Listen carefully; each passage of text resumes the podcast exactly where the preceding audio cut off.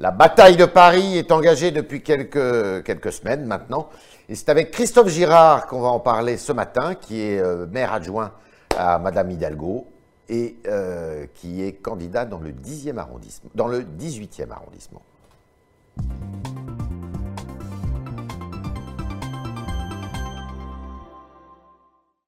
La gauche en mouvement, c'est Christophe Girard, son mouvement à lui.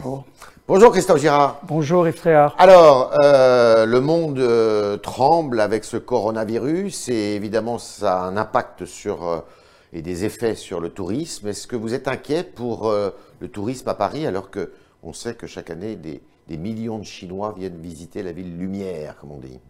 Alors, nous étions à Cannes Hidalgo dans le 13e arrondissement le week-end dernier, justement à l'occasion du Nouvel, An chinois, qui avait été annulé, tout à, fait, annulé à leur demande. Et on a inauguré une très belle porte d'ailleurs avec un arche euh, de Chinatown, on va dire, dans le 13e, avec Jérôme Coumet, le maire de l'arrondissement. Et le message envoyé, c'est de dire attention à des discriminations ou des dérapages racistes euh, vis-à-vis -vis des personnes d'origine asiatique. Il y en a eu. Il y en a eu sur les réseaux sociaux, mais ça, c'est moins contrôlable. D'accord. Et voilà, il faut juste retrouver la raison. Un virus n'a pas de nationalité. Et, je crois que ça rappelle surtout que le service public de santé est quelque chose de très important. Mhm. Donc, suivre ce que, euh, en matière de santé, eh bien, la Direction générale de la santé indique, et puis ensuite avoir des gestes, en effet, de prévention. bah, sur le tourisme, c'est trop tôt. Il faut envoyer, oui, et puis il faut envoyer des messages plutôt rassurants mais responsables. Voilà, c'est à chaque pays de s'organiser mais n'entrons pas dans la surenchère de la caricature. Je pense que ça n'est pas. Euh, ça peut être un manque à gagner aussi, euh, moins de touristes chinois en France. Oui, bien, bien, sûr, mais en même temps, je pense qu'ils savent qu'en venant en France, euh, ils sont bien accueillis. D'accord. Et, nous serons très attentifs à leur accueil. Alors, cette campagne entre dans une phase de plus en plus active. derrière Anne Hidalgo, sans, sans souci, sans pas une feuille de cigarette entre elle et vous? Plus que ça, je fais partie euh, de ces adjoints très proches d'elle, hein, avec nos diversités. Et Anne Hidalgo a cette qualité, c'est qu'elle sait rassembler les gens justement qui sont euh, parfois différents d'elle mhm. et qui ont eux-mêmes leur parcours, leur passion, leurs engagements. Et elle est une candidate du rassemblement. D'ailleurs, elle a indiqué avec beaucoup de clarté, si vous êtes euh, derrière nos valeurs, celle de l'écologie solidaire et sociale, pas l'écologie égoïste, eh bien, vous êtes les bienvenus pour un rassemblement. Elle est favorite? Elle est la mère sortante, et puis je crois que... Vous êtes surpris par les sondages qui sont sortis Parce que pendant euh, plusieurs, euh, plusieurs mois, plusieurs années, même, euh, la critique a pilonné sur, sur sa gestion, c'est raté. et puis finalement, on voit que dans les sondages, bah, les sondages sont plutôt pas mauvais. Moi, ça ne me surprend pas en ce sens que tous les maires en action, et singulièrement celles et ceux qui révolutionnent leur ville sur le plan de l'urbanisme, qui luttent contre la pollution, le dérèglement climatique, pour plus de logement social, d'accueil des réfugiés, et des exilés, on sait que tout ça est très clivant. Et donc euh, provoque forcément euh, des crispations, mais elle les assume. Elle assume ce qu'elle fait, elle a une vision, et je pense qu'en politique, les citoyens dans une ville aiment que leur maire ait une vision. Elle en a une. Alors on va en parler. C'est peut-être celle de l'écologie, enfin en tous les cas, elle l'a dit. Euh, c'est quoi le principal adversaire de Anne Hidalgo? C'est qui? Le sectarisme, sans doute, et peut-être le manque de responsabilité. C'est Rachida Dati qui l'a attaqué violemment là, ces, ces dernières heures. Elle est une candidate de la droite traditionnelle. Il est normal qu'elle défende sa vision des choses. Plus dangereuse que la République en marche? Mais, de toute façon, dans une élection, euh, tout candidat face à vous est forcément euh, pas dangereux, mais en tout cas à surveiller et à combattre. Alors il y a un argument que sort Rachida Dati qui n'est pas complètement faux, c'est celui de la dette qui a considérablement augmenté à Paris. Elle est de quelques 8 à 9 milliards d'euros. et euh, Rachida Dati dit, moi, avec moi, la dette revient à zéro. Alors ça, c'est une phrase qui est une formule et ça n'est pas très responsable, parce que la dette, vous savez, c'est un emprunt. Cet emprunt, ça permet d'entretenir une ville, d'avoir des crèches, d'avoir des gymnases, d'avoir des médiathèques, d'avoir des conservatoires, de construire du logement social. Mais elle a augmenté parce que la ville a investi. Il faut prendre l'exemple d'une entreprise ou son exemple personnel. Mhm. Quand vous achetez une automobile, ce que je n'encourage pas à Paris, mais si vous achetez un appartement, c'est bien que vous allez vous loger, c'est bien que vous allez améliorer votre, mhm. votre vie et votre patrimoine. Mais c'est ce que fait la ville. L'emprunt, plutôt que de dire la dette, d'abord, c'est pas de 8 milliards, c'est de 6 et quelques, et ensuite elle baisse. Mais c'est sain, une ville qui sait en effet euh, emprunter pour entretenir sa ville. D'accord. Alors, vous avez, euh, on le constate un peu partout en France, il y a une poussée dans les sondages, il faut que ça se confirme euh, le jour des élections, une poussée verte, une poussée écologiste. Les écologistes ont toujours été assez présents depuis quelques années d'ailleurs à Paris. Est-ce que David Béliard, qui conduit la liste de Europe Écologie des Verts, est quelqu'un qui peut vous faire du mal au premier tour au moins? Jusqu'à maintenant, avec euh, David Béliard et, les Verts, on s'est plutôt fait du bien, puisqu'ils sont dans la majorité autour Hidalgo. ils ont décidé d'y aller depuis 2004. Chaque élection municipale depuis 2001, ils y vont seuls pour se compter. là, ils sont plus forts que jamais, semble-t-il. Ça, c'est les Parisiens qui, qui, décideront, mais moi j'ai une inquiétude. Laquelle? Parce que j'ai commencé ma vie politique avec Danny Cohn-Bendit sur des valeurs qui étaient européennes. Euh, qui était européenne, pardon, qui était euh, de la solidarité sociale, la lutte contre les discriminations. J'ai l'impression, quand on regarde la carte de l'Europe, qu'aujourd'hui les Verts font des alliances euh, surprenantes. Regardez Bruxelles, où aujourd'hui ils remplacent une partie d'extrême droite, ou l'Autriche, où ils font des alliances. Alors, le vert Céladon, oui, mais le vert kaki, non. Non non. Et ce n'est pas le cas des Français, des Verts français. On verra. En tout cas, ils se divisent et ils se radicalisent. Ils sont moins à gauche qu'ils n'étaient bah, Ils ont l'air de dire que la gauche n'est plus un mot qu'ils utilisent, donc c'est très troublant. Oui, mais pour dire qu'ils sont un parti de gouvernement, ça veut dire qu'ils ont pris le parti de la mais raison ils, Mais ils sont... Mais écoutez, ils ont été dans le gouvernement d'Anne Hidalgo à Paris, donc euh, mmh. ça serait nouveau pour eux de gouverner. Vous êtes... Alors on ne parle pas des mêmes. Si d'aventure, euh, Madame Hidalgo était devant eux, euh, elle est favorite d'ailleurs, vous êtes sans inquiétude sur leur ralliement au deuxième tour? Je crois que la question des ralliements est une question un peu du monde ancien d'un point de vue euh, des pratiques politiques. Anne Hidalgo, elle n'est pas la candidate d'un parti, la candidate de Paris en commun. On discutera, nous discuterons avec celles et ceux qui sont pour une écologie sociale et solidaire autour de nos valeurs. Donc, bienvenue au rassemblement. Si vous aviez un mot pour résumer le bilan de Madame Hidalgo, ça serait lequel? Visionnaire, courageuse et heureusement très utile. Alors, elle veut placer cette campagne sous le signe de l'écologie. Elle nous dit qu'elle va planter 170 000 arbres, mhm. chacun de ces arbres ayant euh, eh bien, un parrain, qui serait les nouveau-nés euh, de cette capitale, si j'ai bien compris. Elle veut créer des forêts urbaines, donc quatre nouveaux grands parcs dans la ville de Paris, mhm. euh, la piétonisation du centre de Paris, et puis rendre aux piétons certaines places, comme la place de la Concorde. Tout ça, c'est réaliste je pense que oui, si vous regardez ce qui se passe dans d'autres villes dans le monde, hein, je prends des grandes, des grandes villes comme Vancouver, ou des villes peut-être plus petites comme Copenhague, ou alors une grande ville comme Séoul, on se voit bien, ou Tokyo, que tout ça est en mouvement partout. Mhm. C'est une demande générale des habitants de pouvoir respirer et vivre dans leur ville. Mhm. Donc, de faire ces grands parcs, comme celui à Trocadéro, qui ira jusqu'à la Tour Eiffel, ou celui dans le 18e à Chapelle-Charbon, sont des, nécessités de poumons verts pour que les uns et les autres, dans les quartiers où il y a beaucoup de monde, soit des touristes, dans le cas de Trocadéro, ou beaucoup d'habitants, dans le cas de la Porte de la Chapelle, soient en effet pas du tout des utopies, c'est plutôt des réalités urgentes. Des, points de fixation d'insécurité, on l'a vu avec les Halles, qui est un, hmm. vieux sujet, euh, qui était un beau projet euh, quand les Halles euh, ont déménagé dans les années 70, c'est pas tout mhm. jeune, mais il y a toujours eu un problème de sécurité quand même, parce que ça a été remplacé par des commerces et par des espaces verts. C'est pas un risque ça? Bah, Le problème de la sécurité, vous savez, il y a une réponse à apporter à la sécurité en général, c'est d'avoir des effectifs de la police nationale plus présents sur le terrain.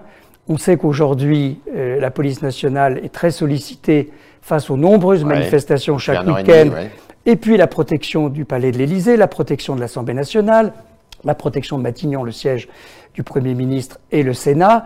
Et donc, en effet, euh, la police nationale n'est plus vraiment sur le terrain dans ses attributions habituelles. Vous voyez et on manque d'effectifs. On ne les voit pas. Vous ne les voyez pas au, carrefour aujourd'hui. D'où la, la, création d'une police municipale Bien sûr. Elle a mis du temps à s'y résoudre, Madame Hidalgo. Est-ce que vous êtes d'accord avec elle Je suis d'accord avec elle parce qu'elle a pris la mesure, elle a évolué, fait évoluer son jugement après les attentats.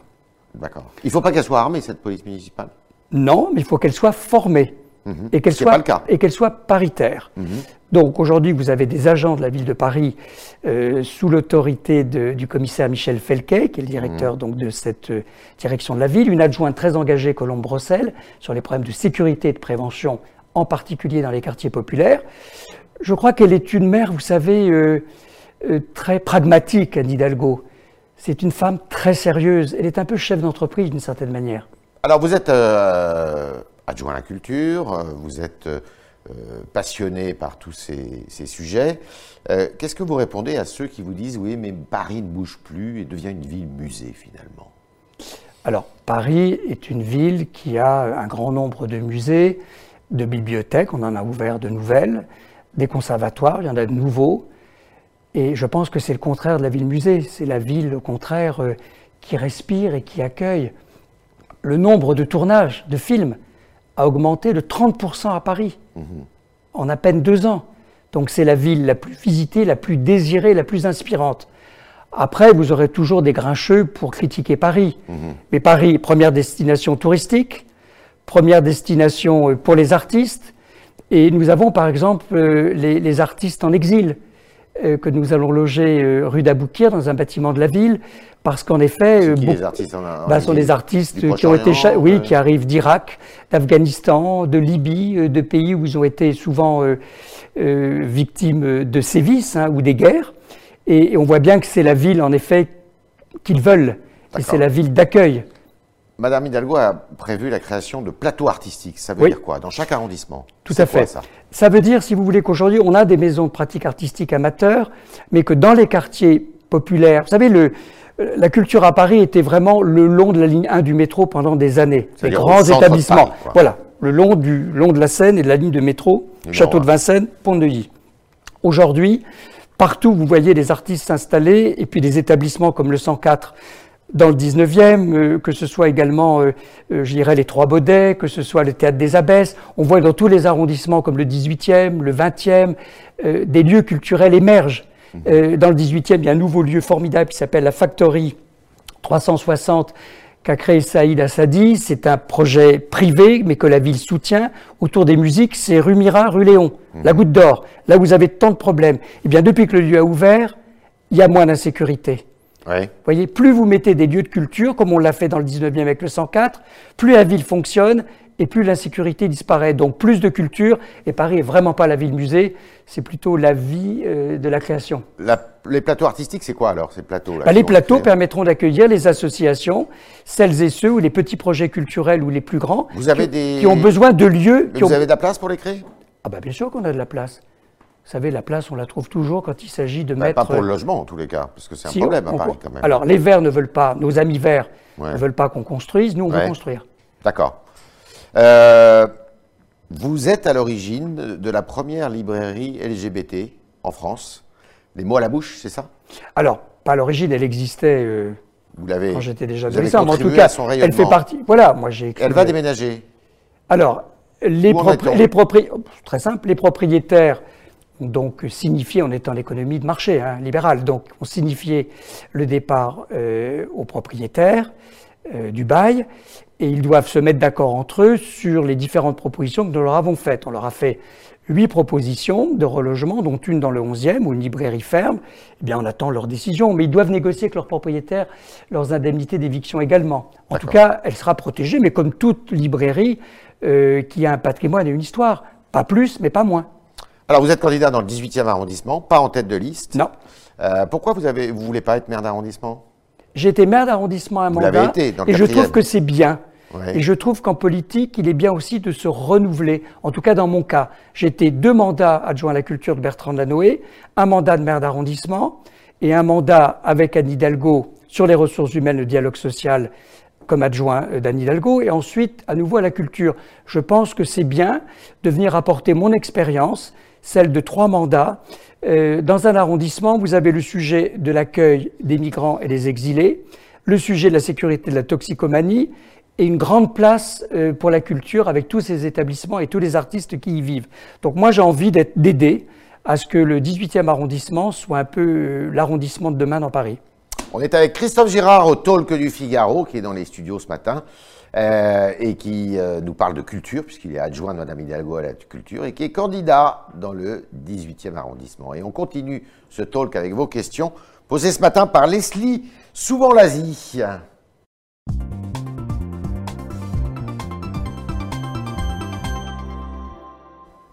Bonjour, Leslie. Bonjour Yves. Bonjour, euh, Christophe Girard. Euh, le 30 janvier, il y a eu le Festival d'Angoulême. Euh, il y a eu beaucoup de manifestations concernant la précarité des autrices et des auteurs de bande dessinée.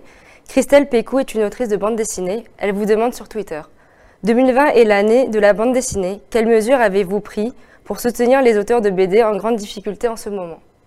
Alors Paris n'est pas la France, Paris n'est pas l'État.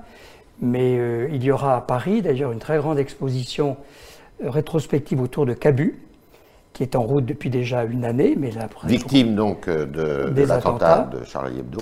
Ensuite, la bande dessinée à Paris a une place très importante, qu'elle soit d'ailleurs par le biais de street artistes ou qu'elle soit par exemple dans nos relations avec Jules et, et, toute une génération qui trouve tout à fait sa place.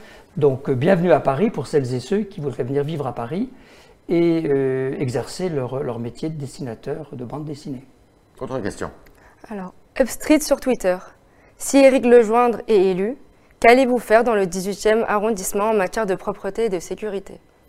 Alors, Éric Lejoindre est le maire sortant du 18e. Je suis sur sa liste, avec Yann Brossat d'ailleurs, un autre de mes collègues. Qui est communiste, lui. Hein. Voilà, c'est un très bon maire d'arrondissement, rassembleur, et bien évidemment que la propreté est un sujet qu'il a à cœur, d'ailleurs tout comme la sécurité et la prévention. Est-ce qu'il faut revoir euh, le, dispositif de propreté et de ramassage des, ordures ménagères, on en sait quelque chose actuellement, à Paris Il y a une partie des arrondissements qui sont en régie, si j'ai bien compris, une autre partie qui a délégué à euh, des opérateurs Comme privés. Comme et d'autres. Exactement. Où est le problème? Les gens se plaignent de la propreté de cette ville. Les gens se plaignent, mais lorsqu'ils voyagent et qu'ils comparent, ils modèrent un peu leur jugement. D'accord. Là, on a une grève qui ne concerne pas que Paris. Marseille dans le même cas, et, 84 communes mhm. autour de Paris sont dans la même situation, puisque c'est un blocage dû au mouvement des incinérateurs, dû au mouvement de grève contre la réforme des retraites.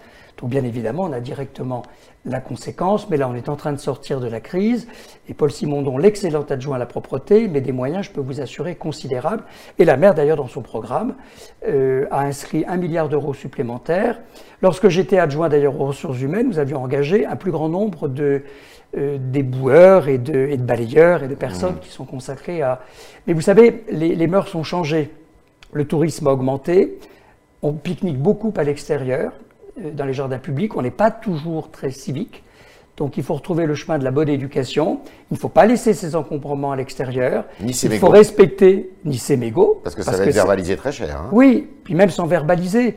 On pollue l'eau, on abîme Paris.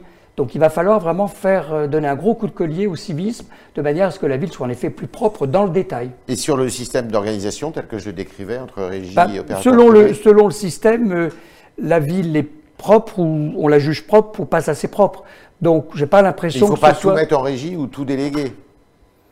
Je pense que c'était plutôt à droit de pouvoir avoir cette souplesse qui montrait que le système idéal n'existe sans doute pas. Leslie. Lily sur Figaro Live se demande Il y a un mois, un enfant a été retrouvé mort dans le train d'atterrissage d'un avion de Roissy. Qu'avez-vous fait concrètement? Alors concrètement, j'ai pris l'initiative avec l'accord d'Anne Hidalgo euh, de proposer à l'artiste Christian Guémy le street artiste de faire son portrait pour qu'il soit inscrit dans le paysage, le patrimoine parisien. Pourquoi? Parce que euh, ce petit garçon, j'ai parlé à son père, j'ai parlé à son Ivoirien, frère, hein. Ivoirien, mmh. euh, a rêvé de Paris, il n'a pas prévenu ses parents, il a pris le chemin de l'aéroport et il s'est blotti, pensant sans doute s'accrocher à un cerf-volant ou à son rêve de découvrir Paris en ayant mis son plus joli costume et il s'est caché dans le train d'atterrissage. Il est évidemment mort, mort de froid et d'asphyxie. Il a été retrouvé il y a un mois pile, le 6 janvier, euh, un mois et un jour, à, Paris. Aujourd'hui, son corps n'a toujours pas été rapatrié, donc j'en appelle vraiment aux autorités nationales, euh, au ministère des Affaires étrangères, mais également à la compagnie Air France, de prendre en fait toutes les mesures. En tout cas, nous inaugurerons, dès que nous avons trouvé le bon endroit, cette fresque en hommage à nos valeurs et pour que ce petit garçon ne soit pas un fait divers et que son rêve, son utopie, le petit prince de Saint-Exupéry qu'il était, soit inscrit dans nos mémoires et que nos valeurs, celles des droits de l'homme, soient en effet des valeurs que nous incarnons. Sans ça, nous aurions perdu tout à fait le sens de nos valeurs et notre curseur dans l'humanité. Ça pourrait euh, fleurir dans Paris, justement, des, fresques d'anonymes qui se sont distingués d'une façon ou d'une autre, d'une façon tragique ou d'une façon positive? Pourquoi pas? Alors, il faut toujours se méfier de ce qui est systématique et d'un mouvement de mode, surtout quand il s'agit d'un drame comme celui de ce jeune enfant qui a rêvé de la France, qui a rêvé de Paris, ce qu'on peut comprendre. Euh, et puis, il faut aussi respecter le patrimoine, et puis qu'avec les bâtiments de France, et, la commission du Vieux Paris, on trouve les lieux les plus adaptés qui ne viennent pas perturber non plus la beauté historique de Paris. Donc respect au patrimoine, mais en effet tout ce qui peut défendre nos valeurs, comme l'exemple de Laurent Barthélemy qui n'avait que 14 ans, qui était en quatrième, qui pourrait tout à fait être le fils de tout un chacun euh, en France et à Paris, soit en effet ne soit pas oublié. D'accord. Euh, la fête de M. Campion aux Tuileries, elle va continuer?